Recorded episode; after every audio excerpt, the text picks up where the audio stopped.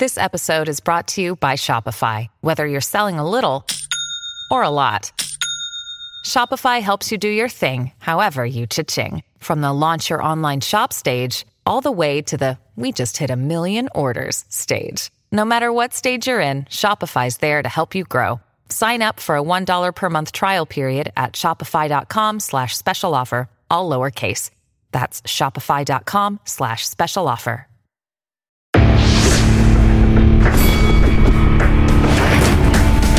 Reveille, reveille, donks. Look at us now, tip to tip. This is our life. This is our passion. That's the spirit we bring to this show. I'm Luke Thomas. I'm Brian Campbell. This is Morning Combat. Buggery, buggery, donks. Yes, it is Friday. You know what that means. BC running the show. This is Morning Combat, Friday, January 8th, the 2021. In your face hole, Brian Campbell coming at you, CBS Sports. Uh, you know what I'm saying, right? This is the guy. This is the life. This is what I do. This is my passion. I have a partner in crime, though, three days a week live, and this might be the best day because BC on the controls, the orange background, no J. Let me bring in a hairy bastard, the nation's finest, from the nation's capital. He's the best in the world at what he does. His name is Luke Thomas of CBS Sports. Luke, it's a crazy time to be alive. I appreciate the the the seria the seriosity that you put forth. You put a good faith effort on your Thursday live chat to solve the world's problems, and I appreciate that. How are you holding up? Just what? Two blocks away from the craziness there in Well, DC. not quite two blocks, more like two miles. But remember on Wednesday, I, I, I, I even said on the show, I was like, "Oh, today's going to be a crazy day," and even I didn't think it was going to be as crazy as it was. But I thought you were I thought you were Luke Fauciing me when you said that. I'm like, oh, how how crazy is it going to get, Luke? Okay, really? pretty, you know? pretty, pretty fucking crazy. it turns out, but uh, all's well that ends well, I guess. So uh, everything's fine. I think I'm good. I'm happy to be doing the show today. I can say Uh, that. latest sure. reports, though, is the guy with the bu- with the horns on was smearing poop on the walls, according to the Orlando Sentinel inside Yeah. inside the. Apparently, they call him the QAnon shaman.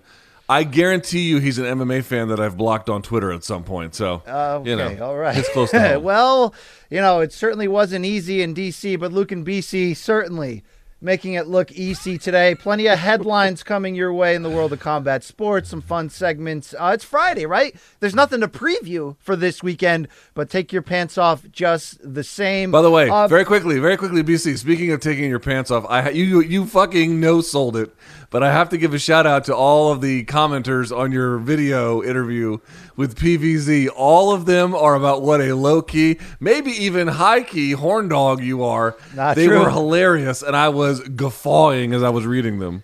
Couple of them were correct. When she did use the word tripod, it was very hard to uh, to uh, you know to not break down. Like, well, yeah, well, indeed, indeed. All right then. Uh, you know, nice, nice fighter, nice, nice, great, great guest on our show. Uh, more on that to come. Uh, here's the deal on this show, though. Uh, it's morning combat. It's the best thing going in your life. You know what you should be doing in your life if you live in the lower 48? Parading around in our merch. So please head on over to store.show.com put on this little bit of a dad hat here. Get a uh, a nice wind. It's cold as balls out there. Get a nice beanie here for your uncle Felipe. Everyone in your life. Uh, Luke, you wear that green hoodie almost as much as my wife does. Luke. I, I do. Also, I still have not received my all the smoke jersey that or uh, hoodie, whatever that uh, Showtime swears is coming. I'm beginning to think that they're playing games with my emotions, BC. And notice Bellator did not send you any merch. Just They saying. not. They just saying right there. Uh, speaking of Showtime, folks, uh, there's no other place you'd want to be, right? You need that app on your smart TV. How about you try it for 30 days for free? Go to Showtime.com. Here's what you're getting. Big time Showtime Championship Boxing, of course, as the as the fights are coming together, about to be rolled out for this year. Uh, you get great movies, you get great docs. Uh, you got to check out that Comedy Store doc, Luke Thomas included. Uh, Brendan Schaub showing up in that doc. All right, I mean he's a he's a full time professional comedian. Luke, why wouldn't he? Right? You can do your bits and skits. We can do the show whenever you're ready. I, I don't have any kibbles or bits, Luke. Okay, all right. Bits and skits BC is your new name. Uh, please, uh, or you can, as Luke would say, go f yourself if you don't like Showtime. So there's that. Also, please like this video, subscribe to what we do here because um, we're coming. We're coming. We're coming. Believe me. Uh, and if you thought 2020 was a, uh, you know, you know what I'm saying. Uh, 2021, it's gonna there's gonna be some violations going on. Okay, so shout out to Luke, shout out to MK, shout out to Kalo. I mean, the fine. Look, look. If you're gonna drink hemp infused seltzer, you got to drink Kalo. Am I right? If you're going to drink hemp infused seltzer, yes, you have to drink Kalo. I drink this stuff all day, Luke, all damn day. What does it do for you? It makes me feel really happy. You know. I don't believe that. I love the taste too. Love the taste. All right, all right, Luke. Um, maybe we should get into the show a bit, right? And like, do you have any weekend plans? Look, this may be the last weekend where there's no major fight for for as far as we know, right? This is like the last time you want to clean out the garage. You want to, you know, what are you doing this weekend? Uh, I haven't seen my dad in months. We missed Thanksgiving, we missed Christmas, we missed his 80th birthday. So I COVID tested up, and uh, hopefully that you know, not, I didn't quarantine, but you know, I haven't been out since then. Uh, I'm going to see my dad tomorrow, so I take the kid, the, my daughter to go see him. That's about it. Other than that, probably I don't know, normal living. You? What would what would a conversation for five minutes between your dad and I sound like? Uh, I don't think he could last five minutes with you before just walking off. You know how my brother no sold you with the DMs? My Yeah. dad would do that in real life. All right. All right. Thank you. Thank you very much. Me and the history of my life with Tom, the Thomases. Uh, there you go, right there. Uh, that's all we got for crap to start off. Let's get into the headlines. There are plenty of them across boxing. I know your favorite sport, listeners, viewers, and MMA. And we start in boxing here. Uh, this kind of came out of nowhere yesterday on Mike Tyson's uh, Hot Boxing podcast. He had Jeremy Piven, the fine actor, uh, on, and he also had one young Ryan Garcia. And Luke, I didn't even talk to you about this, but this got weird and crazy really quick because Rye Guy showed up in a bow tie. He was talking to little Jay, a little junk about our guy Gervonta Tank Davis. And you know what Mike Tyson said? Get on the phone, get Tank, let's do this thing. We've got a little bit of tape I hear in my ear. Can we, Manich, can we throw to it, Manich? Anybody who steps in that ring to me, they will go down. Yeah, Tank. Oh my God. I love you. This nigga talking mad shit over here, Tank. Look at this nigga, Two Tank. rounds, baby, two rounds. Two rounds, you're going to sleep. Maybe the listeners can hear this. I don't know. He got jumped by somebody that can't even hit. Oh, don't worry, you can, hey, yeah, uh, hit me with that shot. You're going to need a Stairmaster, boy. Mike, Yes. If I would have hit him, you know I would have killed him after that. Hey, keyword, Oh. keyword, would've. If, I, if. Can your next fight be with this nigga, man? Talk to the world, Tank. Yeah. I'm gonna Nigga. fight him. I'm not fight no nothing. Fight him next. There it is. You gotta is. fight all shit, the whole world, man. This is It's set in stone now, baby. Luke, uh, so if you didn't hear, I think people heard that, but the quick summation is Raw Guy was talking S. Mike dropped the N word a ton talking about Raw Guy, but in the end, Tank Davis said, Yes, I want that fight next. Garcia predicts a second round knockdown, knockout, excuse me. He talked a lot of game about his five inch height advantage. Luke, do you have any kind of confidence here? And let me just say, after this interview, Tank Davis went on the Ellie Seckbach ESN News and said, Yes, I want that fight next. Do you have any confidence we get this in 2021? No, of course not. Don't be stupid. You know full well we're not getting this fight anytime soon. We'll get something close to it, and then afterwards they'll still be doing this game uh, where they just keep the audience stringing along. I do think like we we, don't, we went over this a bit before. Like I do think eventually these guys are going to fight each other, but like the idea that it will be next is crazy. Although I will say, BC, someone asked me yesterday on the live chat which fight would be more lucrative, Spence versus Crawford, like a bigger pay per view. Like forget everything else, just a bigger pay per view. Spence Crawford or Garcia versus Tank Davis. BC, my argument was Garcia versus Tank Davis. I think Garcia is a bigger known name, maybe not pay per view like proven draw, but Gervonta's been on pay per view. Spence probably the biggest like pay per view commodity in terms of like the ability of, of proven uh, drawing power. But I think Garcia is much more popular. I think Davis is right behind him, and so those two together, whatever those whatever Spence versus Crawford might mean for boxing, I do think Garcia versus Davis is a bigger box office attraction. Do you agree? I do agree, and there this is there's a good debate here. Let's just jump right to it. Let's go right to it because you brought it up. Uh, Ellie Seckbach, who I love and respect, regardless of what you think of him. Uh? When when he was interviewing um, Tank after this, you know, he made a comment that at first you laugh at. He goes, "Tank, look, I think if you guys fought next and you did it on pay per view, It would do 5 million pay per view buys. Now, look, Luke, when you hear that, you're like, good God. I mean, you know, Conor Floyd did 4.4, right? You know, uh, Manny, and Con- Manny and Floyd did like reportedly 4.6. So slow the roll there. But what Ellie's point was, was that Ryan Garcia has 7.8 million Instagram followers. We don't see that from a fighter. Uh, Tank has, you know, when you when you add up his social medias in the low millions, and Floyd Mayweather, who is Tank's promoter, and you know certainly right now has a big uh, imprint on everything Tank is doing, has an obscene amount of Instagram followers. So Luke, the idea of where we're at in their rise, meaning Ryguy's never been on pay per view yet. Tank's had a strong debut. Not overwhelming, but strong in that Leo Santa Cruz one to show you that there's a bright future. This was the right time to send him there. The thing is that typical boxing f- climb the ladder, people might look at this and go, they're young. How much are they in people's households? I'm not sure. Maybe it would do 500, 600, 700,000 buys if it was well promoted. But I do think what Ellie said is interesting. We're not used to having fighters like Ryan Garcia who have 8 million Instagram followers and are attracting a different kind of non sports, non boxing audience if this ro- was rolled out in 2021 and it was a Showtime or Fox teaming up with the zone and Golden Boy and making some kind of crazy fight happen, what is the legitimate ceiling given the unknown here? Yeah, I mean the the point is correct, which is normally the way in which you climb this ladder a little bit slower. You go from you know uh, sort of a small, let's say, ShoBox card to Showtime Championship Boxing to then pay per view, right? You sort of climb the ladder. You gain followers along the way. You do slowly bigger and bigger podcasts or shows, and there's this gradual process. But Ryan Garcia blows all of that up. He's 22 years old. He's got nearly 8 million followers on social media or just one channel of them. I think he's got like half a million on Twitter. You know, significant amount, but not huge and uh, he just jumps the queue totally. I told you this before, dude. Like it's, it's not it's not scientific, but it is a good kind of shorthand to see who's really popular. On Sundays around let's say 3 p.m. East Coast time, 4 p.m., 5 p.m. sometimes.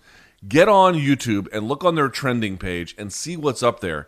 And for Ryan Garcia to have three videos, plus Devin Haney to have one, plus Luke Campbell to have one, all as a function of the win that Garcia had over Luke Campbell, right? So it was giving life to all these different versions of it.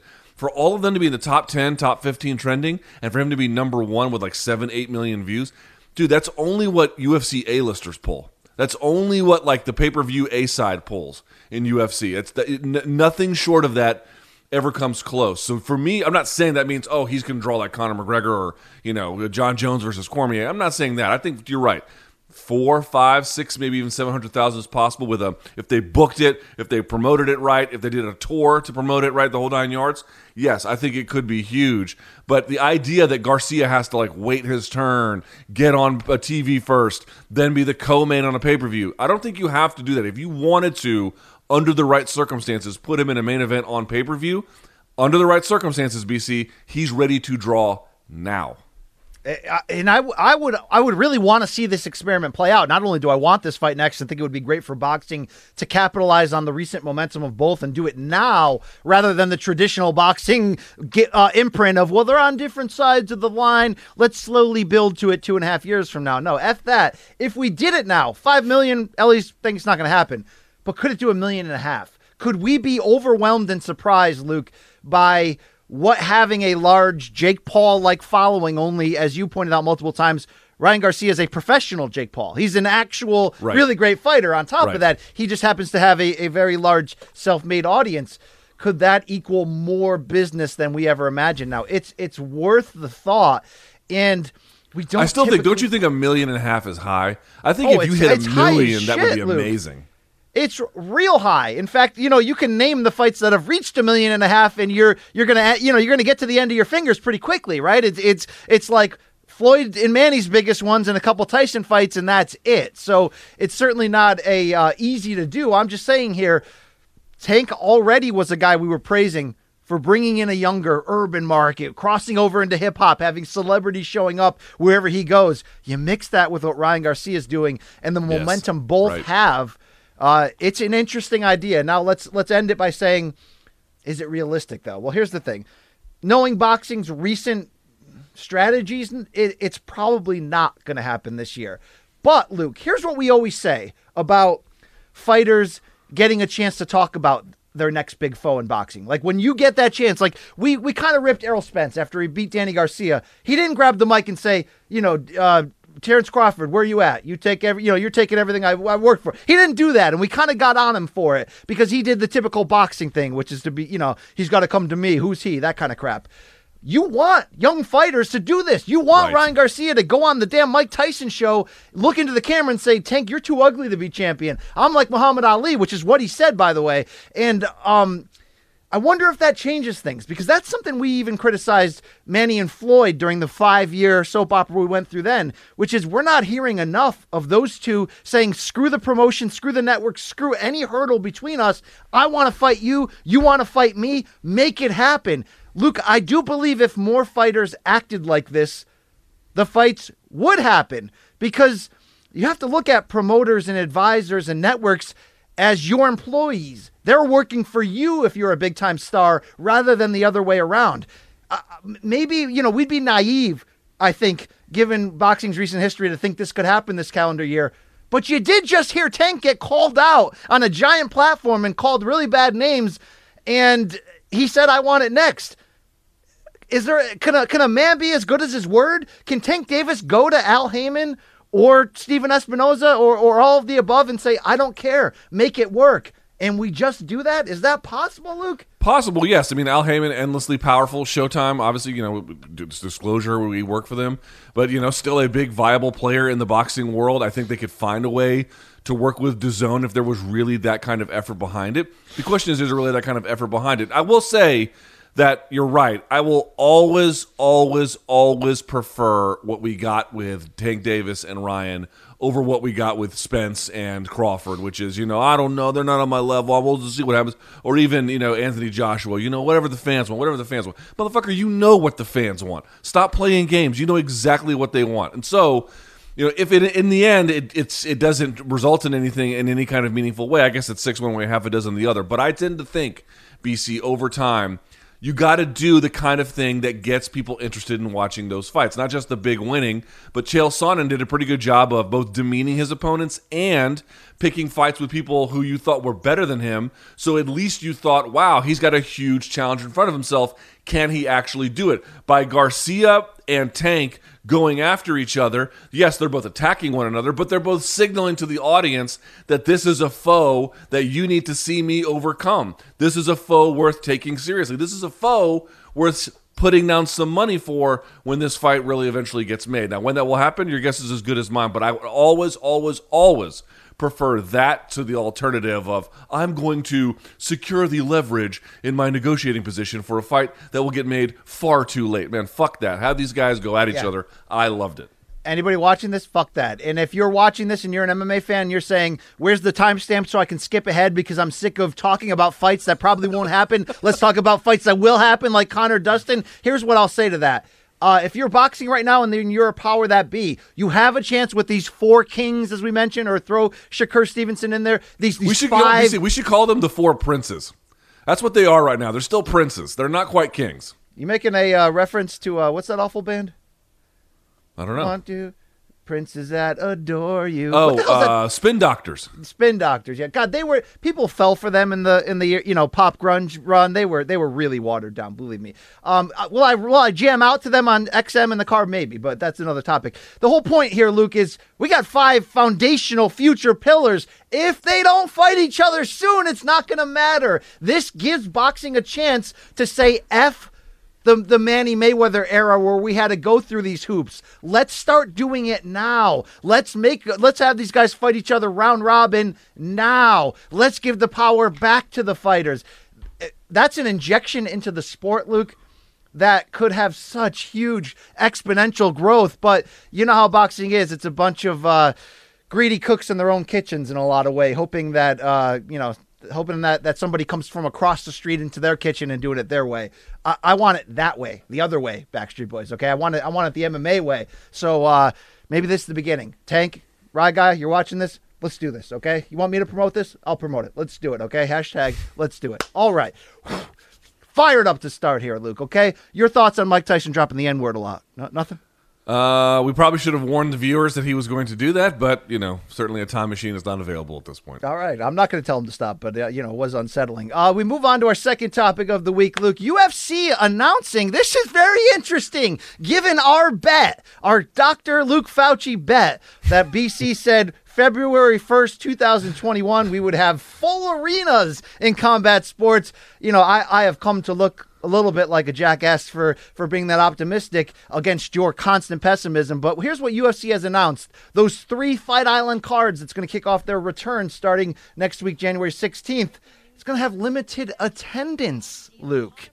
Inside the Et- what is that Etihad Arena? Is Yeah, Etihad? Arena. Yeah, there's a bunch of Etihad arenas all over, or you know, stadiums and shit. Well, I mean, Arsenal plays in an Etihad, but uh, yes, Etihad.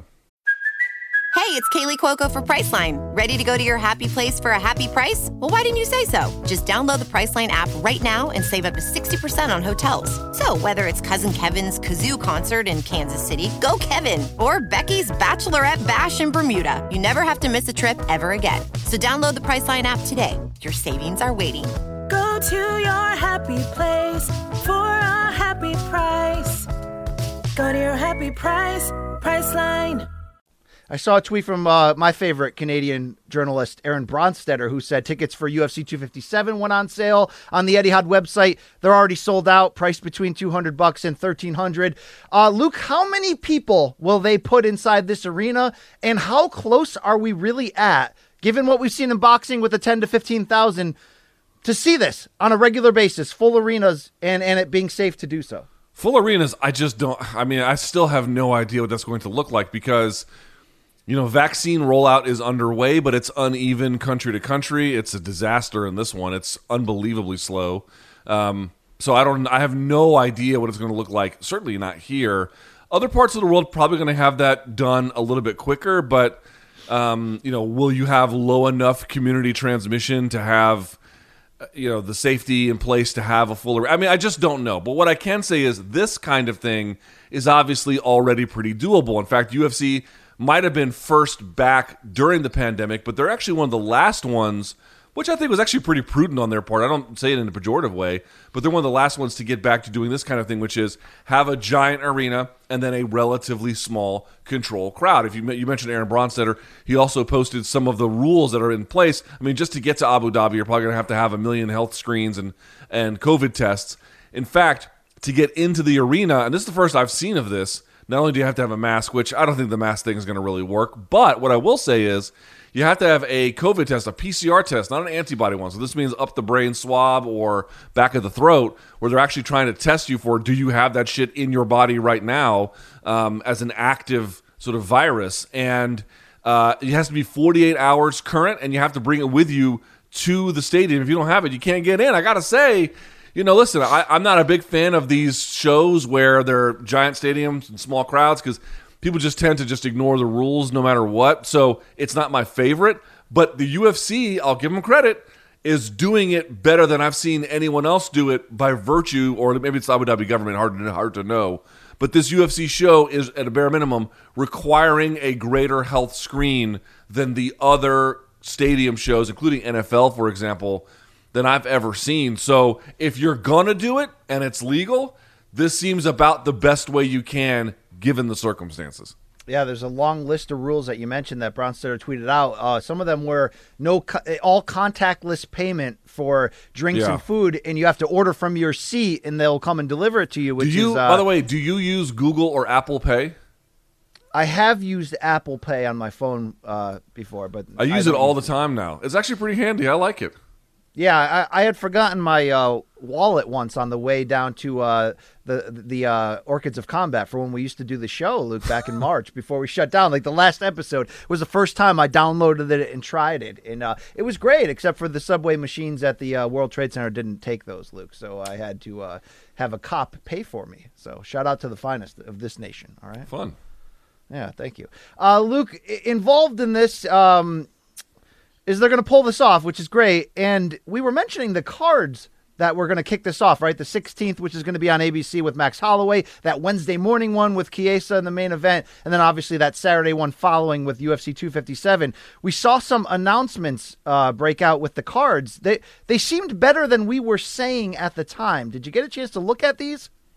Well, the the the Kattar versus Holloway card is not money, but I did not see the other one. What, Well, what, I want to miss? pause you on that. Here's the main card for the Kattar Holloway. Kattar Holloway, your main event.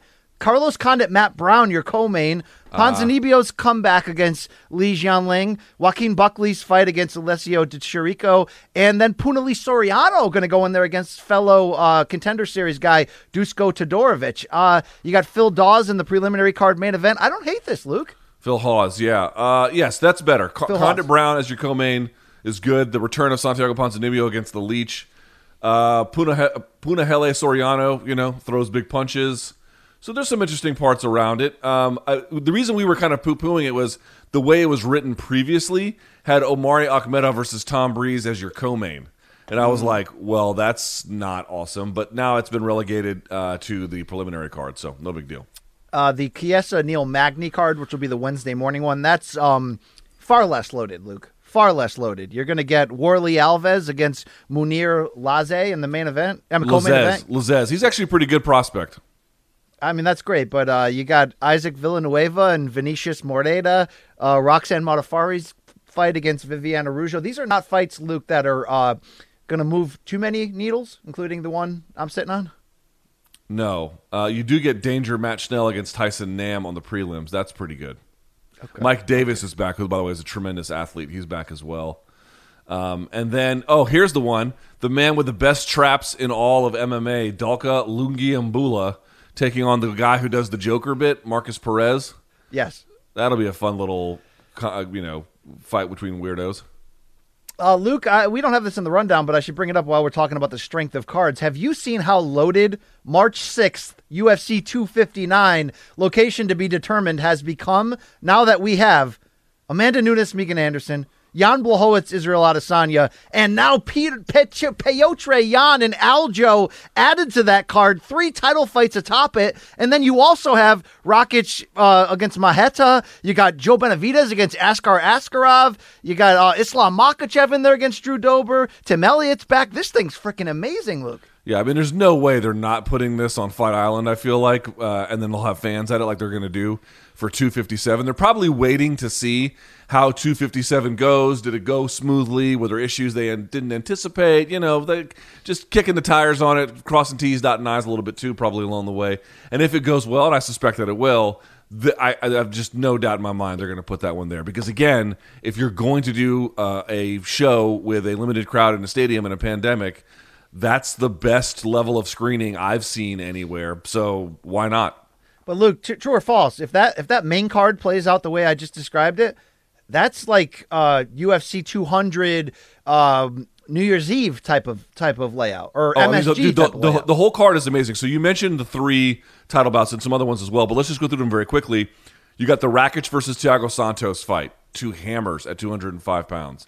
Uh, Yodos Medic, a guy from who's a, a decent standout on the contender series, versus Aalon Cruz. Okay, it's a fine little bout. Uh, Randy Costa, Trevin Jones, fine, whatever. But Benavidez versus Askarov, right? Which of course I think was indicated previously. I didn't even mention Dom Cruz. Right. Dom Cruz versus Casey Kenny, Jake Matthews versus Sean Brady, Makhachev Dober, Elliott Espinosa, and they may add another one or two along the way. Dude, that is a sick card. Super sick. And to, to close and circle back, you had to believe Conor was never going to come back to an empty arena, right? So this had to be in play the whole time. Now they've just figured out how to how to employ it. Right. You're right. Do right. we I know mean, the number? I, I, I thought he would, and maybe if it was like a necessity, they would find a way, but they found a way to do it the other way, and I think it will. I, I, I honestly, listen, if they can find ways to do this with a lot less of uh, COVID concerns, um, I, I, I tend to think this will be very, very easy to do. So, no problem. And it's it's not a surprise that i when they did try to bring Conor back, they did it at Fight Island, where you have to believe the the site fees, Luke, are going to attempt to make up for the lack of crowd. It's got to Yeah. be Right. They got to be throwing sti- i- 100%. insane money. Yeah, I mean, you're absolutely. getting anybody who can get a Conor McGregor fight, they're paying for it. You know, as a consumer, site, whatever, you're going to have to cough up some cash for that. That's what it is. All right, Luke. Really troubling news that came out in the last 24 hours from the UFC involving bantamweight Erwin Rivera. He was arrested Thursday on two counts of attempted murder uh, against his sisters. And here's the creepy details. This took place in Boynton Beach, Florida. Uh, he stabbed his 22 year old and 33 year old sisters while they were sleeping and was quoted as saying uh, he did it because it became his purpose after being told to do so by a quote higher power. Uh, Luke, this is not a high profile name, but this is as uh, you know. I mean, this is as scary War Machine Rae Carruth style as we've seen in the UFC side of things. Um, uh, how do you react to this, Luke? Good God. I don't, except to say he obviously is deeply and profoundly, quite literally, and I'm not saying this as like an insult. He is psychotically troubled, right? And he, I saw the UFC statement. I actually thought their statement was pretty good. They didn't cut him. What they said was, uh, you know, this is serious and troubling. We're not offering a bout at this time. We are in contact with his management as well as you know law enforcement to see what's going to happen and what they're going to do and that um, they were interested in him getting, you know, I think a psychological evaluation and uh, treatment. Now that treatment might include uh, some time of incarceration. I don't, I don't exactly know what's going to happen next. I don't think anybody else does. But when you're saying things like that, and there was a news article that indicated he may have had a history of this kind of thing, that maybe at times he was able to put at bay through medication or, or you know, who knows. Um, that is this is that's a real breakdown of someone's mind, and you know if you're stabbing people and you're a trained high level MMA fighter, only bad things can happen. So I'm glad to hear his sisters are, are I guess they they're okay. Um, They're in they lived through it critical and stable condition. Yeah. Um, with, They didn't with, die. with stab wounds all over their body, though, including their head. I mean, this was this was really bad. This was intent, obviously, to to commit murder. And um, I don't, you know, like he wasn't a 31 years old. wasn't a name that jumped out to me. The Beast, 10 and six record overall. Most recently lost last September uh, in September a split decision to Andre uh, Ewell. He's split wins and losses the last four. Luke, uh, I did, you know, I don't, I don't remember this guy fighting you. Uh, prelim card, yeah, but not especially a standout. Good fighter, not great. Um, still, if you're fighting in the UFC, you know you're doing something right for the most part, and that is a troubling, troubling, troubling thing to hear. Yeah, his last tweet, by the way, uh, unrelated though, was uh, putting up the 100s emoji in in uh, in favor of Dana White's video slashing the media, as I mentioned, unrelated. So but may, maybe story. maybe he hates Brian Campbell. Who knows? Uh, speaking of that video, real quick, Luke, uh, do you have any response to the fact that Dana has taken it down on Twitter? A lot, Yeah, of, lot of buzz the last couple days on that. Yeah, I don't know what to make of that. I mean, it was full of lies and total half truths, convincing only to people who are completely uninterested in anything even resembling facts or what the truth is of a situation or things that actually matter in the real world. So I'm glad to see that it's gone, although at this point it doesn't really matter. The damage is sort of done, but it is curious about why that's down. I don't I don't quite know what to make of that. Did you see Your the theory? timing? We found out about it right after the folks rushed the Capitol. Are you yeah. connect connect? yeah, I mean, ma- I mean, maybe there's some kind of connection where it's like you put stuff out like this, you know, and um, Maybe he's like, I, I can't back Trump any longer. I got to get out of this. Maybe that. I don't think it's anything to do with Trump. It's like, dude, like you keep putting stuff out like this. You know, I think for the most part we're fine, but somebody is going to attack a reporter if this kind of thing is kept up. Uh, you know, fomenting deep animosity towards the media. You know, yeah. Again, I yeah, I don't think that it will result in anything per se right now, but uh, a sustained campaign of it over time probably would. So probably in their best interest to err on the side of caution, and uh, even though the damage is done at this point, not exacerbate any tensions further. In hindsight, did Marc Raimondi deserve more eh, by maybe being added to that video because he asked the original legitimate question when the crowd booed him? And so did Aaron Bronsteter. Aaron Bronsteter asked them a question, being like, "Oh, you don't care about the coronavirus?" And you know, Dan, I don't give a fuck about coronavirus. Uh, there was a lot Well, of both people. of those guys work for their their their uh, you know their their stations, their their TV stations that they have. yeah, but those with. don't, they again, also like. so I does mean, those- they also put yeah, exactly. They also push the boundaries uh, relative to what other media did, even by doing their job for the most part in that case. And so there's a lot of people, myself included, who I would have thought would have been much bigger targets for that kind of stupidity. But um, I guess not. I guess not. BC, you still right. unfairly targeted. Yeah. Yeah, thank you. Thank you very much. Uh, Luke, uh, let's roll on with Dana. We got more. He did a Q&A on E ESPN, and uh, I'm not sure if it was on ESPN or UFC's social media, but it was with Laura Sanko, and ESPN's Twitter account picked it up. And in that Q&A, Dana was asked about the Conor Dustin UFC 257 rematch. Will there be a title at stake? He said no, Luke, but he said, quote, probably that the winner of Conor and Dustin will get the next shot at the UFC lightweight title. And Laura uh, said, Look, is this because of your meeting coming up in Abu Dhabi with Khabib? And he said, Yes. So, Luke, this is this isn't a revelation in terms of news, but it's interesting. This should cancel out the idea, in theory, that if the meeting with Khabib goes bad for Dana and Khabib sticks to his guns, which it seems like he will, unless Dana offers him something he can't refuse and vacates the title, we just all assumed you'd put a vacant title at stake for Conor and Dustin. But if you don't, if you do what Dana is teasing that is being done, this is almost like a quasi lightweight tournament. And what I mean by that is you have Conor and Dustin going January 23rd. You got Michael Chandler and and Hooker on that same night in the co-main, and you also have uh, what's uh, there's rumors that Charles Oliveira looks headed to be fighting Justin Gaethje, shortly mhm. after. So not a tournament in the sense that winners face off, but you could look at those three fights and say maybe the two guys who look the best in winning will get the nod moving forward. Do you take that same summation from Dana's most recent comments? Sort of, but I mean, it's hard to know what the pecking order is. I mean, I.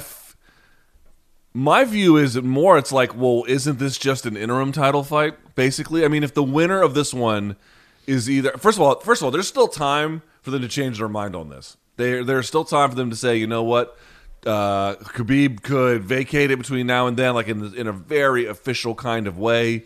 And they could just say, "Fuck it, we'll just put the title on the line for that." It's still possible. They could just add. I mean, they could add the interim title literally whenever they want, right? Uh, which I, you know, I don't know that they need to here, but they could, and it wouldn't be that big a deal.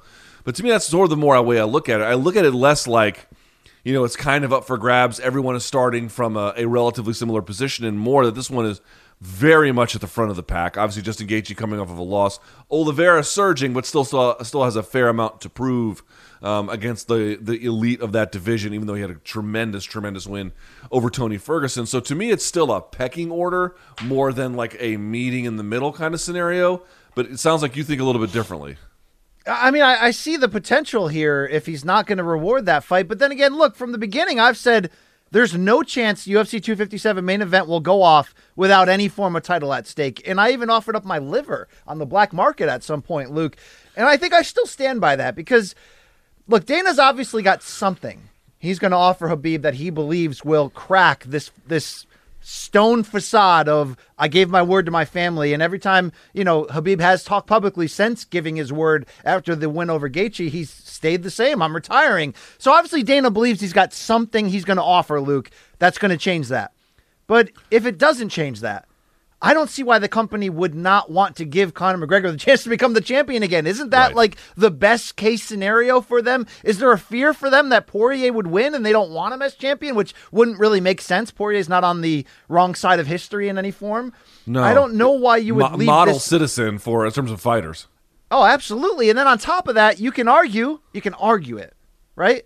That Conor and Dustin are the most deserving at the moment in the pecking order to get that. Look, I know people are going to say, "How do you say that about Conor? He fought Cowboy at freaking welterweight and hasn't fought as a lightweight in years." You know, I, I get that, but still, all things considered, Dustin coming off of that win against Hooker and Conor probably the most deserving out of that group, given that even though Charles Oliveira's red hot, you know, he's he's just getting into that super elite conversation. So I, I still don't see that fight happening, Luke.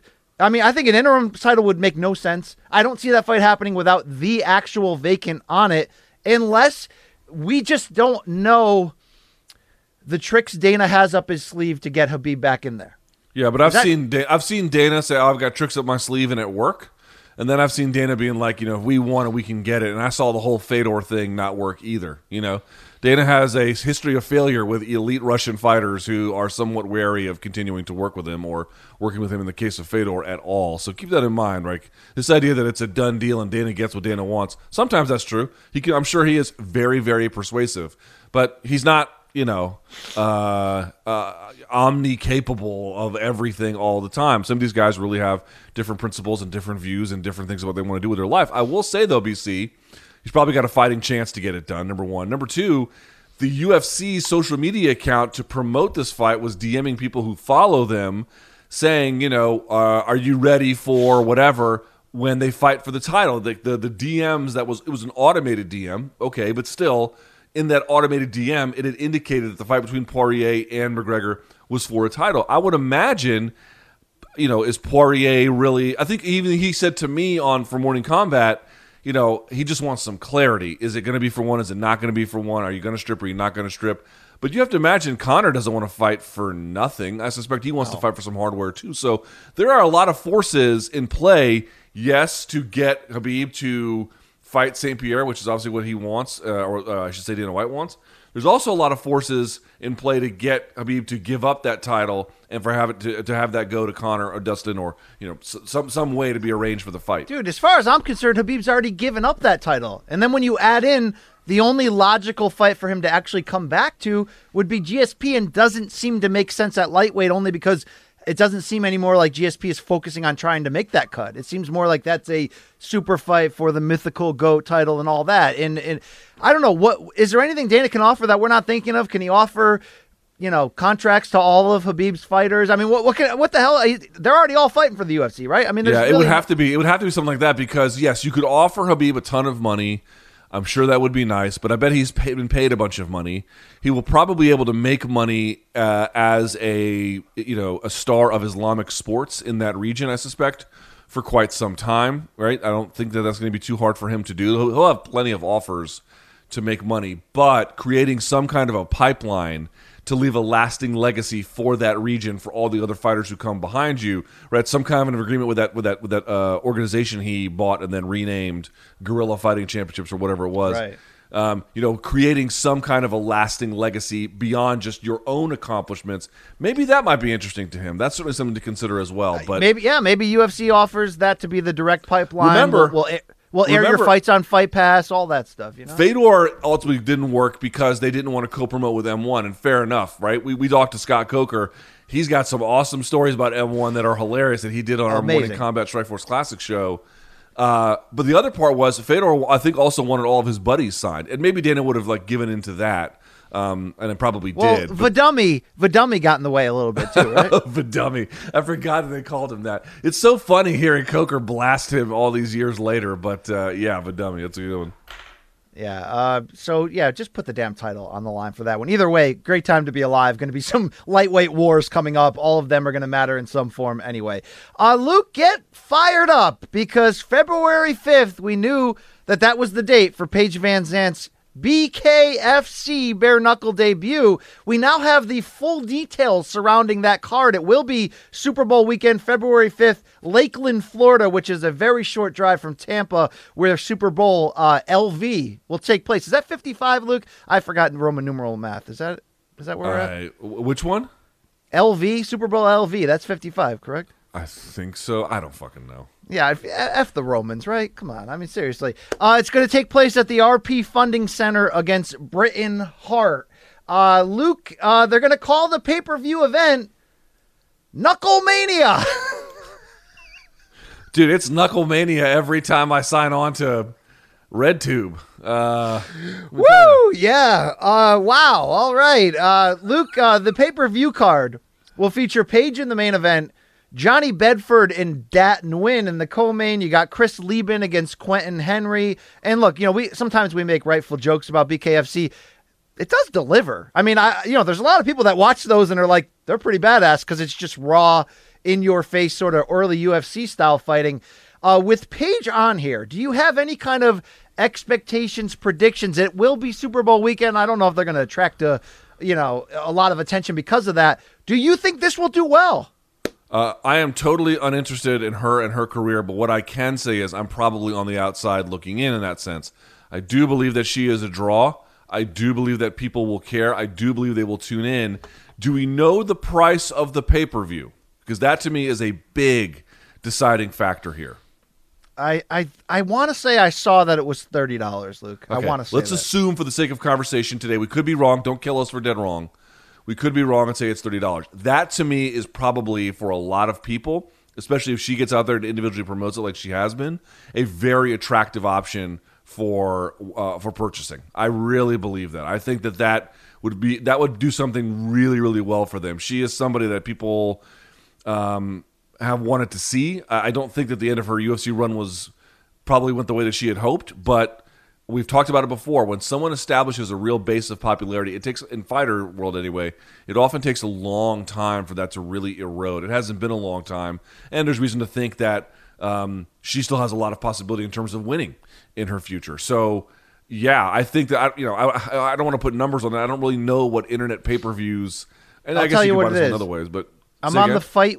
I'm on the FITE TV website. It's thirty nine ninety nine to buy on there, Luke. 40 still. That's about what the jones and um, it's less than the jones and tyson. And granted that was you know jones and tyson but still a, a very uh, let's say this a very doable price point. It will sell well. I don't know exactly what the number would be but i am confident they'll be happy with their returns when all is said and done Uh, it'll be a socially distanced event. It's in Florida. People don't care about much down there.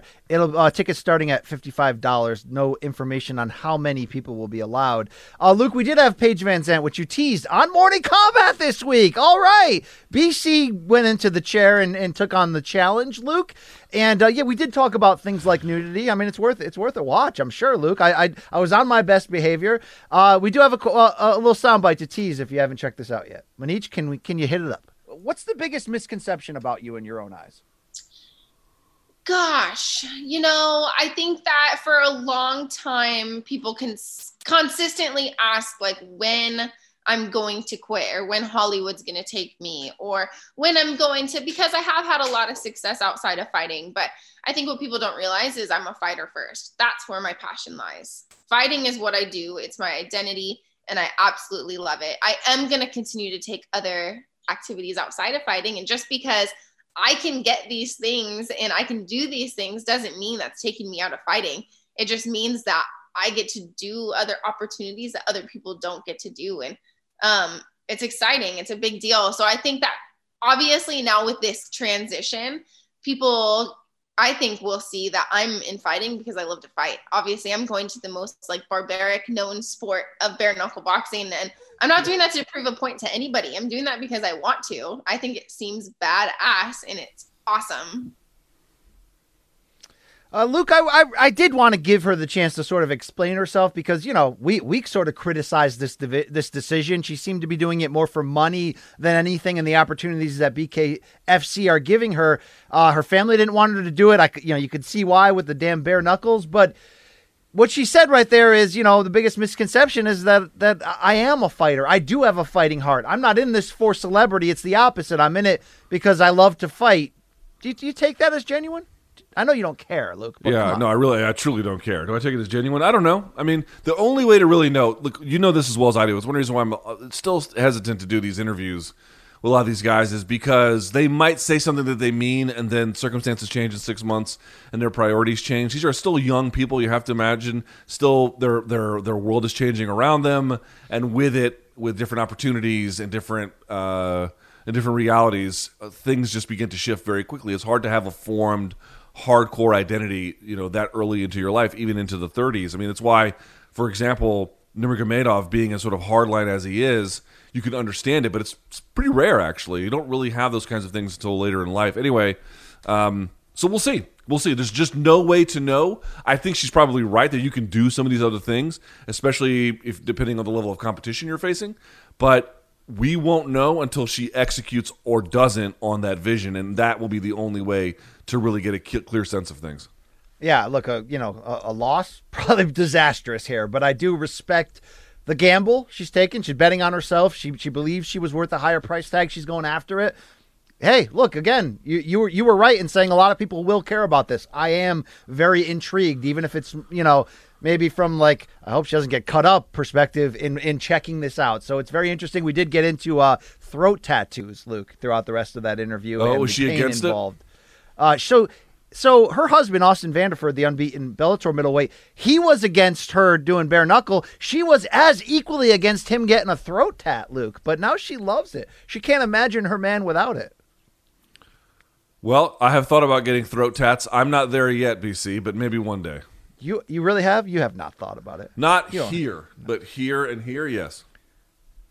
Not so much here, but here, yeah, yeah. All right, Tommy boy, thank you. Uh, interesting stuff. Uh, she did drop one comment that was funny, Luke. You know those nude pictures they put out. She's like, you know how married couples do. We, uh, you know, we we we walk around naked all the time, and you know, do our thing. And um, she must be uh, shortly married, just recently married, Luke. That's not, you know, that's not how married couples get down in the in the Bible Belt, you know. No comment. No comment, bro. Oh, wow, You're, wow, wow. All right, yeah, woo. All right, let's let's just let the awkwardness just just Just let it simmer like a fart in a closed car. Thank you. Thank you. All right. Enjoy Knuckle Mania, Luke. Uh, let's close uh, with a couple more here. Anthony Joshua, your unified heavyweight champion, Luke, gave an interview to Sky Sports and said he believes at age 31 right now that he's got five years left ahead of him. He has talked about uh, the next time you see an Olympic cycle come around after the 2021 games that we do for the makeup for last year, that he'll be ready to be on the way out at age 36 and we'll have, you know, completed and achieved all of his big super fights. Um, I mean, there's not a ton to react to that. It does give us an opportunity to sort of look at where we're at in the heavyweight division right now. Uh, also, in that story, which Boxing Scene picked up, Luke, they're in active negotiations, according to that story. Fury's camp, Joshua's camp, to make a two fight deal for this calendar year. The Usyk mandatory is still in place if they have to, but if they can pay him the step aside money, the idea is that the first of the two fights, because of COVID, would be either in Saudi Arabia or Singapore, Luke, so that they can have live crowds. Um, this looks like it's going to happen this year. What's interesting here is that, um, you know, we, we all sort of believe Fury would win, but we got to let it play out. But last time I checked, Joshua still has the best heavyweight resume of all of them at the moment, Luke. So what are you asking me? I'm, I'm just saying stuff. I'm just putting stuff out there. Are they. Having are they having full stadium shows in Singapore? That's not my understanding. I was going to wait for your reaction to that. I don't know if that's true or not. I mean, they've had they've done a good job for the most part of controlling the virus, but they've had a series, I believe. Again, you can dead wrong me if you want, but I believe I believe that they have had a series of subsequent lockdowns by virtue of. Granted, also their government is a little more accommodating of uh, lockdowns um, uh, than than ours, but uh, I believe I believe they've had a couple of them since then, since the initial lockdown or the initial spread. So. Um, I don't know that Singapore is an option in that sense. It might be an option because you could get some kind of wealthy, you know, I don't know what to call it, benefactor or something to offer up a huge site fee. Uh, but I don't think that's a place where you can do 20,000 people sitting in a stadium. Like, I could be wrong about that, but I'm fairly confident that's true. Look, I love to hear that they're working on this fight, trying to make it happen. Um, it's interesting. Do you do you get any kind of misgiving when you see fighters who are still in their absolute prime talking about a potential end date? Does that sort of push you towards well, he's already got a quarter of a foot out? Because no one ever holds up. Everyone's always said, "Well, I plan on retiring before I get too old." No one does it. Khabib's like a complete outlier here, Luke. GSP. I still want to know why he walked away, Luke. You know, after Oh, the I mean, Hendricks did fight, you like, see, dude? He was. I, I told you this. I interviewed him in that that Hendricks media cycle. He was so uh, burned out, uptight, angry, pissed off. He was done, done with the UFC, done with MMA, done with the industry, done with the rigmarole, done with the media. He was done, done, done. That to me was the least surprising thing of all. But, um, but coming back, I guess you know we, we, we can debate that a million times. I don't know. I don't know how I feel about these retirement. I'm like you. You know, the retirements they last for like two years. It's always a sabbatical. I always look at retirements as like sabbatical. I'll retire then. I mean, you might have a sabbatical then, and then come back. You know, a year or two or three later. Floyd's had a few of them. You know, so I'm less than committed to the idea that these are like lasting things or real things. Well, I- even. You know, when you look at the resumes, I do believe, you know, part of again what makes the the Fury Joshua fight so huge, Luke, is that you know the winner's going to be the guy of the heavyweight division now, and probably of this era. You know, they they probably have the two best resumes going against each other. Fury's resume is much more limited because of the time off and some of the soft touches in between, but. Dude, Joshua's got a sneaky great resume. We forget that a lot because we've maybe because we've seen him get knocked out before. But uh, you know, the the the last time the heavyweight division was really good before this was the tail end of you know Lennox Lewis's run there and, and his retirement in 2004. So the winner is sort of the the the you know I mean I, yeah Vlad's run right after that, but because Fury beat Vlad and then Joshua did the same, the winner can sort of claim this whole period as theirs. I know that doesn't matter to some people, but it, you know, you look back historically at the chapters in the heavyweight division. It's certainly important to have owned one of those. Um, this isn't Social Justice Wednesday, Luke, but we do have a quick throw to a little tweet exchange yesterday between Anthony Joshua and Tyson Fury. Here's AJ Luke getting out early with a great modern day fighter will be able to compete in any era, and it was a good excuse to put up shirtless pics of his six foot six frame. Luke, you got to give him credit; his body is a wonderland, right? Bro, he is he is uh, what do they say? Peeled, yoked, jacked, bricked up. I mean, all that shit, bro. He is he is uh, uh, as they said. I one time I saw who was it? Jimmy Lange. I told you I went to a Jimmy Lange fight at the then Patriot Center, and there was a dude on the undercard whose nickname was "Cut Up from the Butt Up." Bro, he is he is he is cut up from the butt up. That, that's up there with uh, Rock Hard Mighty, Mason Menard, and uh, what was the best nickname? Uh, Juan, Lazcano had the uh, Hispanic causing panic as his nickname in boxing. That was fantastic as well, Uh, Don't well, fear me. respond- Fear the consequences. Yes, yes, that is true. Uh, Fury did, gave a nice response here to AJ. Can we play it here, Manich? He came back with uh, a great question mark. My arse. You got KTFO'd by a chubby kid who had three weeks' notice. You are great at looking good on pics, I must say. Wit woo XXX. Uh, hilarious, Luke. That's what he does. He's a troll. Uh, see, that's what I'm talking about. Tyson Fury understands. I'm going to get out there and do this in your chest, in your face, constantly until I get the fight that I want. That's what I'm talking about, BC. That's my kind way- of boxer. That's my kind of. That's my kind of dude right there. You know my kind of thing is what they're doing talking about a two fight deal. I love that. I love that. That you know that, that means no matter how you know if the first one's great or controversial we get it right back again supposedly right after. So we'll see what happens there. Uh final bit of news luke. Um shout out to Mike Perry and Coach Latory down there in South Florida, Luke. In a Miami hospital the other day, Coach Latory gave birth to Ocean Michael Perry, a happy, healthy baby above eight pounds. Uh, Luke, Mike Perry's been through a lot of bad headlines, but including 24 hours before this birth when we saw on his Instagram live, still don't know what happened, him laying in a hallway bleeding. But um, Ocean Mike Perry has entered the world. Luke, your thoughts? Well, I wish them nothing but the best because being a parent is, as you well know, BC, it is not easy. It can be a delight. In fact, it usually is, but it is often quite difficult. Um, not sure about the name, but you know, people mispronounce my kid's name every day. So what are you going to do? Uh, and um, I hope that Mike is okay. I don't, what the fuck did Mike do where he was bleeding like a stuck pig on the floor of some shit? I don't and know. The- he he ended up putting up a video on his live thing that has been, you know, in a sense evaporated of him in the uh, ER getting uh getting.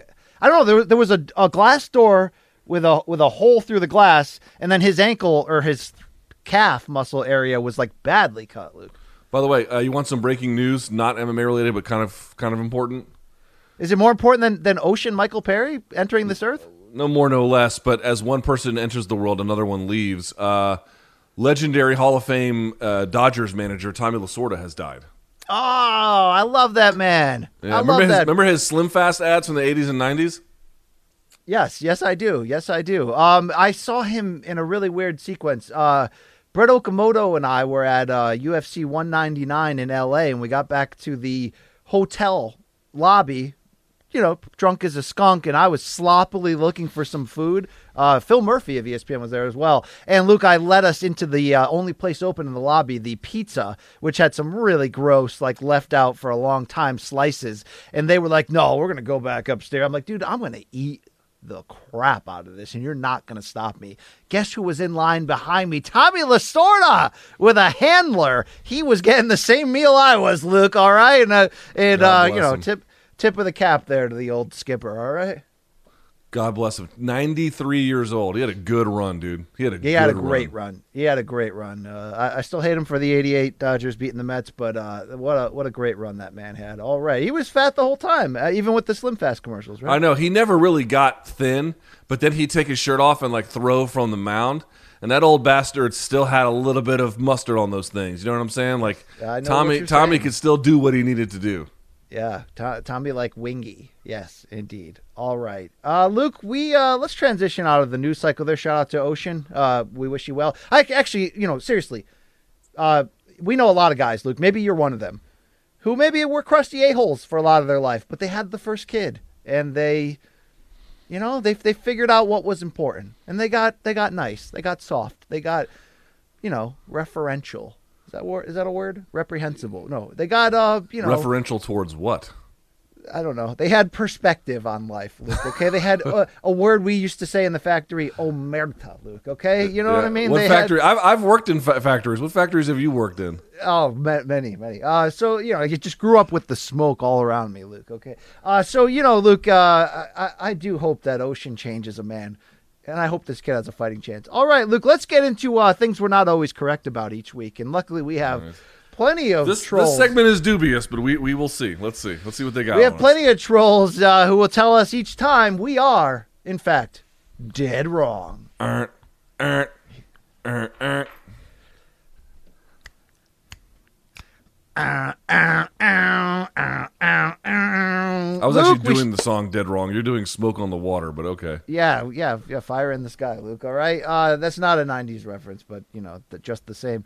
Uh, remember we used to have that little thing at the bottom. That was that those were good times. Yeah, dude, they gave up on your '90s. Although you have moved away from like incessant 90s references. When we did one day a week, you would do the 90s references like it was a fucking, you know, you were breathing, but you kind of moved away from it a little bit. I think it's it's that the quarantine led me into a vinyl addic- addiction, and now I'm just Yeah. I'm just swallowing '70s records. Look, it's look, what a time to be alive in my office with the with the record player over there and the collection I've built. You know, a couple hundred. Oh, it's so it's you know I got some Boz Skaggs in the mail the other day, some smooth ass jazz pop R and B. Oh, it's so good, Luke. You know what I'm saying? That, that that's probably not a good advertisement for my cool level. the but, uh, only way you could be whiter is if you jumped off your roof without a shirt on into some kind of table full of glass that you broke for no apparent reason. or if I smeared poop on the walls of the frickin' Capitol. Look, what is like when it, here's the deal, Vandals, Luke. Okay, bro. you know I don't I don't tweet out when massive bad things happen. Or I don't go on Facebook and give my opinion. Like you know I'm a little more reserved like that. I certainly have opinions, but.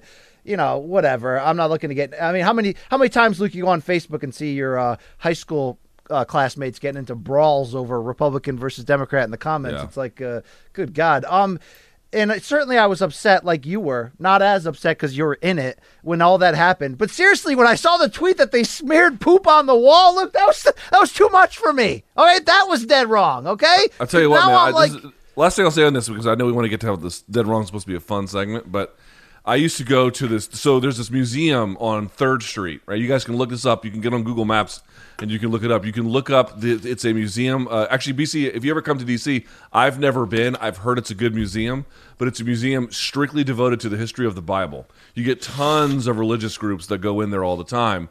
Next door to it is a Gold's Gym. I'm no longer a member there, but I used to go there all the time. And I used to love working out there, BC. For one, it was an okay gym, not great, but it was metro accessible. But the other part was I would go home on 3rd Street. 3rd Street, right there between Independence and Constitution, you can look this up. This is where those guys crossed over.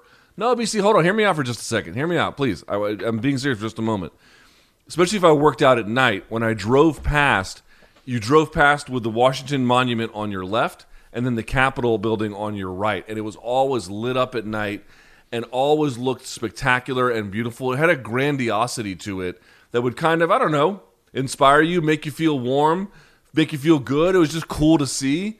And to know that those, you know, absolute vermin went in Yes. there and did what they did, it really is just incredibly, you know, beyond um, tragic and bad for national security. Uh, disheartening, to say the least. oh God, I'm, so- I, I'm I'm angry. Um, Luke, I will say for. I didn't go on like an eighth grade field trip to DC like everybody else in the East Coast, and you know did all the things. I I've, I think I've only been to one time. I was with a family when I was a kid, and we were driving we went to vacation to Busch Gardens. I was like, you know, in the back seat with them, and we stopped in DC and we went to the Lincoln thing and the damn penis thing. Um, but that's it, Luke. I haven't seen DC. I don't know your city, right? The other the only other time I've been there was the 2001 NBA All Star Game um, when I bought fake tickets and got chased away by a scalper. Um, uh, because I tried to tell the cops about him, Luke, out of anger, right? You know, and then I had to drive home and I got pulled over in Silver Spring, Maryland by a African American police officer, officer. I am white. I do not deserve to be treated this way in this city. no, this is what happened. Uh, I he pulled me over, and his African American officer said, "Why are you here?" He's like, "This is not safe for you." I'm like, "Silver Spring, Maryland, isn't that where Steve Francis is from? What, what's wrong with this?" And he's like. "Yeah, yeah." Dude, MP MPDC, they're funny, man, because I'm not saying that they don't have their own, you know, biases or failures or something like that, but anybody who lives here will tell you if you drive over the bridge and you go into Virginia, dude, those cops there, they'll pull you over for jaywalking or not pull you over, but you know, stop you or ticket you. They I mean, you go 3 miles an hour over the speed limit, they will fucking hammer you. I call them the Fairfax County haters. They're just unbelievable fucking uh the just hall monitors, you know, snitches, that that that kind of a person.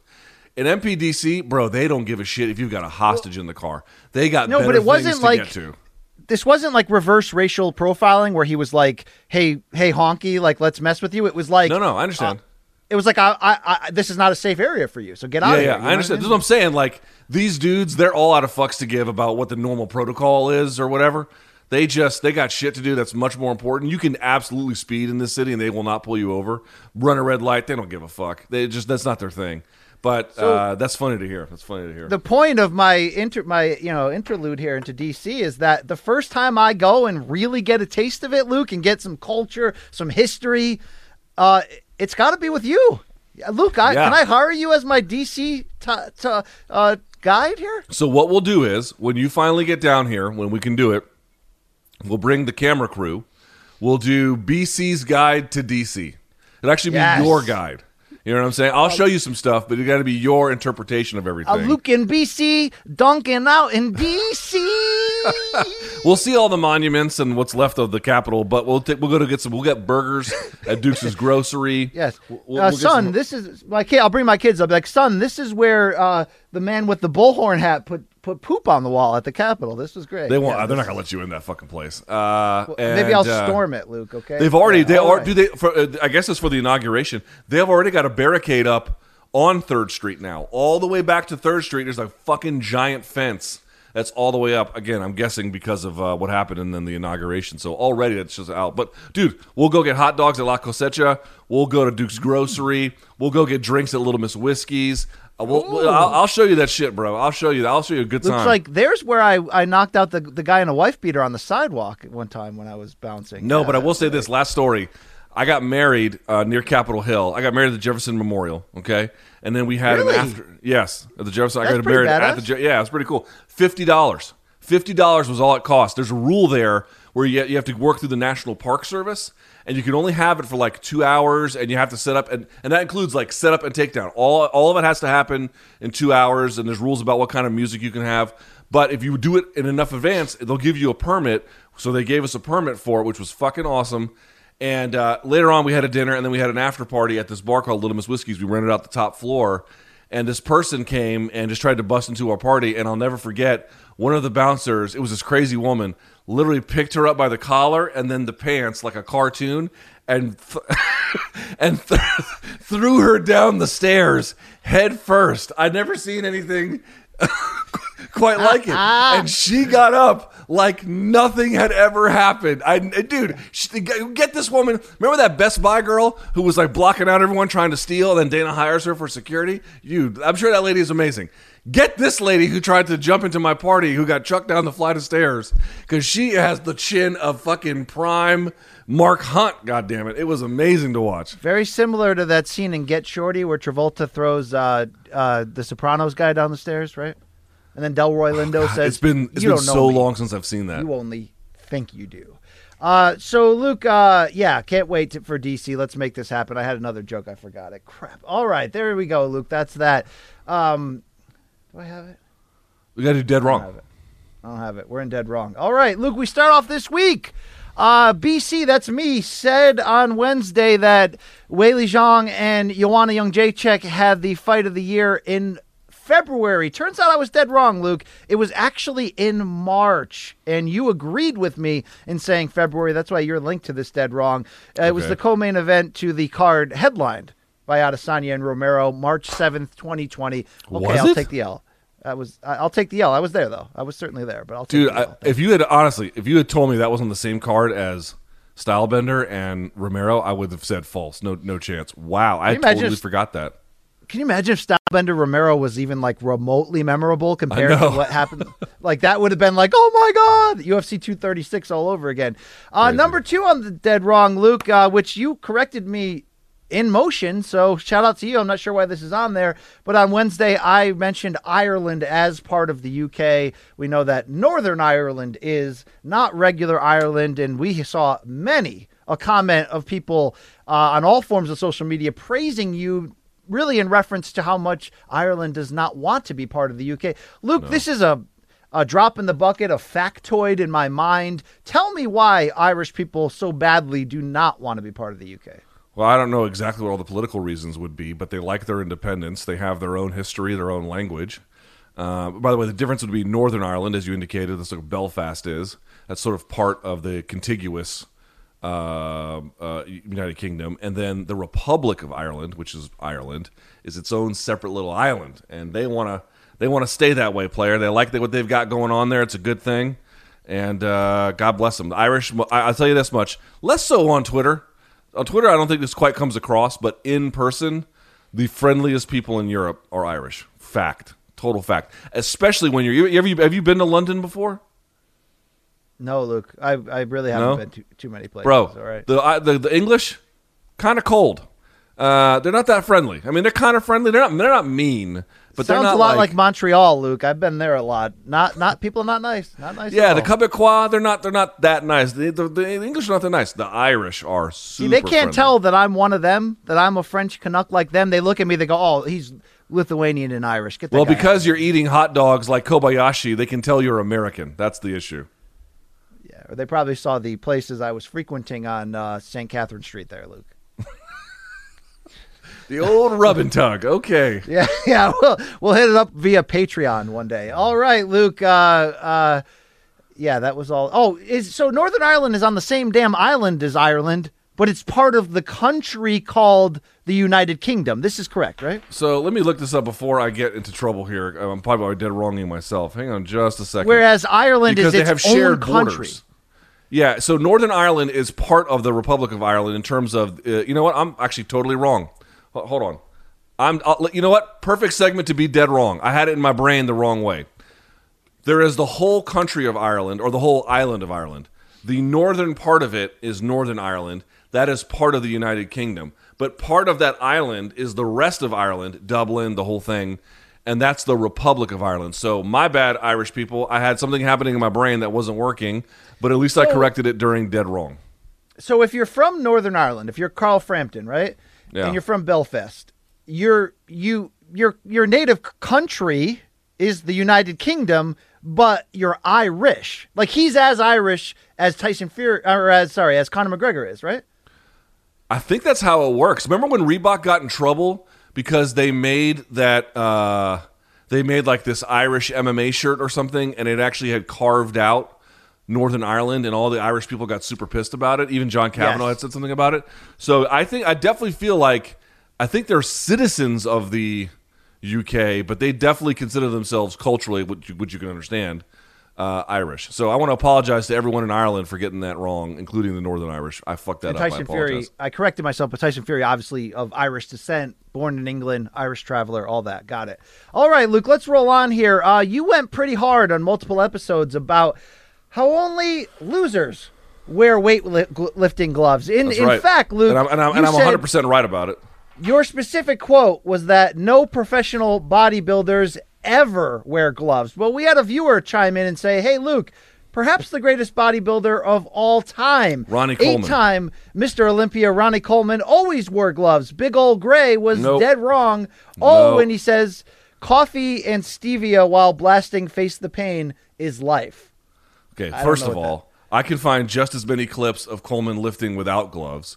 Number one, no one else from his era or this era uses gloves. Not Buendia, not Big Ramy, none of these fucking guys. In fact, I can't find anybody on fitness Twitter or fitness Instagram that uses gloves. He did use gloves on occasion. That is true. He is Let me the consult the one. good book here, Luke. Uh, He is the only one. Schwarzenegger didn't use gloves. Fucking Franco Columbu didn't use gloves. Nobody uses gloves. It's so fucking wrong. Coleman got away with it because he was such a ridiculously good bodybuilder. He was the only one, the exception that proves the rule. Y'all can lick on my bees. How about that? All right. Well, another a, a second viewer wrote in and said Luke is dead wrong that there isn't a reason to wear gym gloves. And here's their their response. Nickel allergy is one of the fastest growing sensitivities in western nations for unknown reasons. Nickel and other cheap metals are often used in lifting and gym equipment and that can cause reactions to people with nickel Okay. allergies. All right, listen. If you have spina bifida and you're or you have nickel uh. allergies and you have weak, you know, constitutions, yeah, maybe gloves are for you. For 99.9% of people, they serve utterly no purpose. So stop being wrong. Wow. So this is a reverse uh, double cross dead wrong back on the viewers. So BC, I, out to them. BC, seriously, l- just Google top 10 power lifters, top 10 weightlifters, top 10 body lifters. I don't give a fuck what comes up. Go find their Instagram and show me them one time using gloves. It doesn't happen. They don't use gloves ever. Straps, yes. Figure eights, maybe. Gloves, no. Ball and gags. Yeah, probably afterwards, right? Remember that really weird clip in that Arnold documentary where he was talking about like, you know, like explosions and stuff. What was that all about, Oh, Luke? he's like he's like when I'm when I'm at home, I'm with my girls and I'm coming all the time. And then I go to the gym and I get a pump and it's like I'm coming there. I'm coming all day long. And I'm like, wow, that's quite graphic, Arnold. You could just say you That's, uh, enjoy going to the gym. Wow. All right. Yeah. wow. Okay. Uh, Luke, let's continue with the dead wrongs. They're coming after you. Uh, you you gave a nice shout out to FM Doom passing away, which you said happened over New Year's. I countered by saying I'd never heard of FM Doom, so I'm not going to speak badly of him. I wasn't dead wrong for that. What? MF? Monique, MF speak Doom. up. Yeah, I said MF Doom. What do you think I said? MNF? Monday Night Football? What are you talking about? I, what, MN, Oh, you F- said FM? MNFM? Yeah. FM Doom? Yeah. All right. Like So what are you telling me? It's it's FM Doom? it's MF, metal face. Okay, thank you. Uh, some guy wrote in and said, "Hey guys, love the show, but just a quick correction here. MF Doom did not die on New Year's Eve, as Luke. He died uh, on mentioned. Halloween. The news broke on New Year's Eve as his wife denounced it, but he died. I can't on say that this person's wrong, BC, because I have to double check. But I'd be very surprised if I did not put a qualifier in there because in the post on social media that was announced by his family through his account, it even says transitioned on October 31st, 2020 or 2000, yeah, 2020. Luke, so here's the deal. Maybe this- maybe I got that wrong. I'm not sure. Here's the here's the deal. I'm being straight up. The guy's dead. Okay, Wh- whenever it happened, and we do this segment to, to be transparent, to have a little bit of fun. But okay, Steve Irwin didn't get bit by a croc. It was the damn stingray. The guy's still not also, here. Okay, going back to the last person, sneaky. going back to the last person, if you put stevia in your coffee, you know, chances are you stormed the Capitol and smeared feces all over the wall. I mean, that's the kind of person you are. You know, All you go to a QAnon Well- rally with a bear hat on. We got one more, Luke, and guess what? You're dead wrong again. Uh, right. You had mentioned that uh, Jaime Escalante taught calculus in South Central L.A. Turns out he taught he taught it in East L.A. at Garfield Okay. High School, Luke. Okay? That's fair. That's a fair correction. I got that wrong. Okay, good to know. I'll let them have it. Uh, they got me. They got me. Touche. Touche. Touche. Yeah, thank you. Thank you very much. That's it. That's it. That's the dead wrong for the week. Uh, we normally toast tips, Luke, but yeah, I know you got a tight schedule. You want to get out of here. We didn't really plan well. Uh, you listen to anything good, Luke? What am I listening to these days? I'm listening to. It comes as a big surprise, I'm sure. I'm listening to a lot of Vinny Paz. I listen to a lot of Vinny Pazienza. All right, all right. I'm I'm I'm balls deep on Joni Mitchell still right now. This is uh this is something I didn't expect, Luke. I avoided her because she's a, a, a weird and uh, uninteresting person to me, but turns out she's an absolute genius. And I know I've said that before, but For for a Dylan fan like me to put her in the same category, there's something special going on, Luke. Well, I'll I just tell you don't this: care. I don't mind you listening to Joni Mitchell or virtually anybody, but if you come on this show being like, "I'm in a bit of a Yoko Ono phase," you're getting replaced. I'm just letting you know now. Hey, I'm, I'm rocking out to some Alice Prime Alice Cooper records. That we could meet in the middle on that, right? Or no? Fuck Alice Cooper. He sucks ass. I have no chance listen to him. My wife likes right. him. Fuck that. That's a that's a dead wrong on you. And shout out to Mrs. Thomas for being solid. Okay. Um. All right, Luke. Uh, I don't have much more. In fact, I got nothing left. You got anything else? Are you doing anything for the weekend? You didn't tell me. No. Uh. I don't think so. Maybe get a hike with the family. You know. About it, Luke. Okay. Just relax. Just chill out. Okay. And then get ready because it's coming, Luke. Okay. It's coming. Hey, I heard a rumor that you and I might be uh getting back together for another documentary. So if you're a fan of this show, get ready. All right. Maybe there's maybe something to that. I guess we'll have to see. see what the, the, the future brings and the tea leaves. Okay, all right. Shout out, yeah, to everyone. Thank you to uh, Manich for producing Gaff as well for being in our ear hole. Uh, Jay will be back on Monday with a rebuttal to his. Uh, you know, if we don't end up taking the Malka crew, Luke. And tracking down those two other jobbers that he attempted to get famous with uh, uh, for No Escape, and doing our own VH1 behind the music on No Escape, and maybe hiring the voiceover guy if he's still alive from that to finish this, Luke. Uh, it's got to have a sad ending for all three of these guys, right? I can't believe that they named their boy band after like a a, a threat. You know what I mean? Like uh like this I mean those are the words you hear from someone who's tied you up and thrown you in the back of a car for a Someone kidnapping. named Ron phase. Johnson. Yeah, Yeah. thank you, Ron Johnson, for stealing their money, and we never saw their talent really hit the full the full the full front, the fulcrum. The I think full honestly we should do this to Jay. If Jay wants to be on the show, he needs to dress and do his hair exactly like it used to be in No Escape.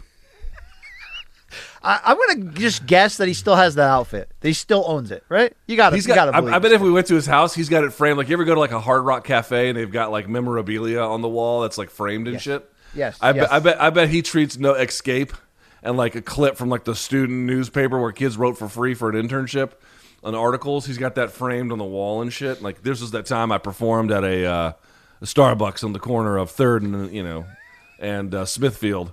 And uh, I got booed out, but I wanted to preserve these shoes and pants because I was really cutting a rug there on the floor.